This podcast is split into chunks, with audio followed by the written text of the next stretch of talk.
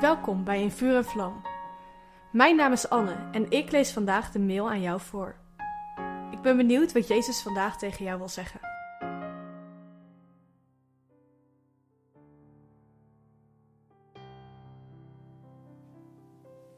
Tot nu toe zijn we nogal abstract gebleven. Misschien vind je het ook wel erg zweverig. In deze mail kijken we naar een concrete manier hoe we onze liefde voor Jezus handen en voeten geven. In Johannes 14, vers 15 staat: Als u mij lief hebt, neem dan mijn geboden in acht. Liefhebben staat dus gelijk aan gehoorzaamheid. Als we zeggen in hem te geloven, dan moeten we ook doen wat hij zegt. In 1 Johannes 2, vers 3 tot 6 staat dit ook goed beschreven. We doen wat hij zegt, niet als last of omdat het per se moet, maar omdat we het graag willen. We houden van hem, dus doen we wat hij van ons vraagt. Soms uit onze liefde voor hem zich dus heel simpel in droge gehoorzaamheid. Het gaat niet altijd gepaard met emoties en kippenvel. Sterker nog, soms moet je tegen je gevoel inkiezen. Hij is namelijk alles waard. In Johannes 6 praat Jezus over het avondmaal, maar niemand snapt er iets van. Hij zegt ingewikkelde dingen over zijn vlees en bloed.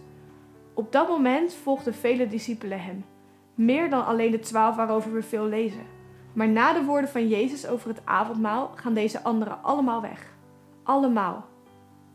En Jezus vraagt de twaalf discipelen of zij ook niet weg willen gaan.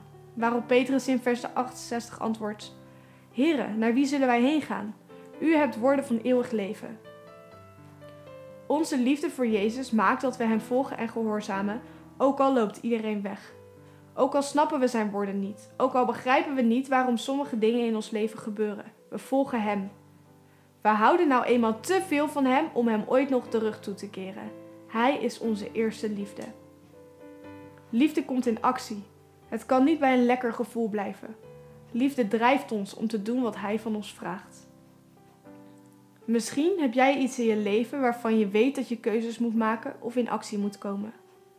Bedenk dan dat de liefde voor Jezus ook hierin zichtbaar wordt. Gehoorzaamheid is het bewijs van jouw liefde voor Hem.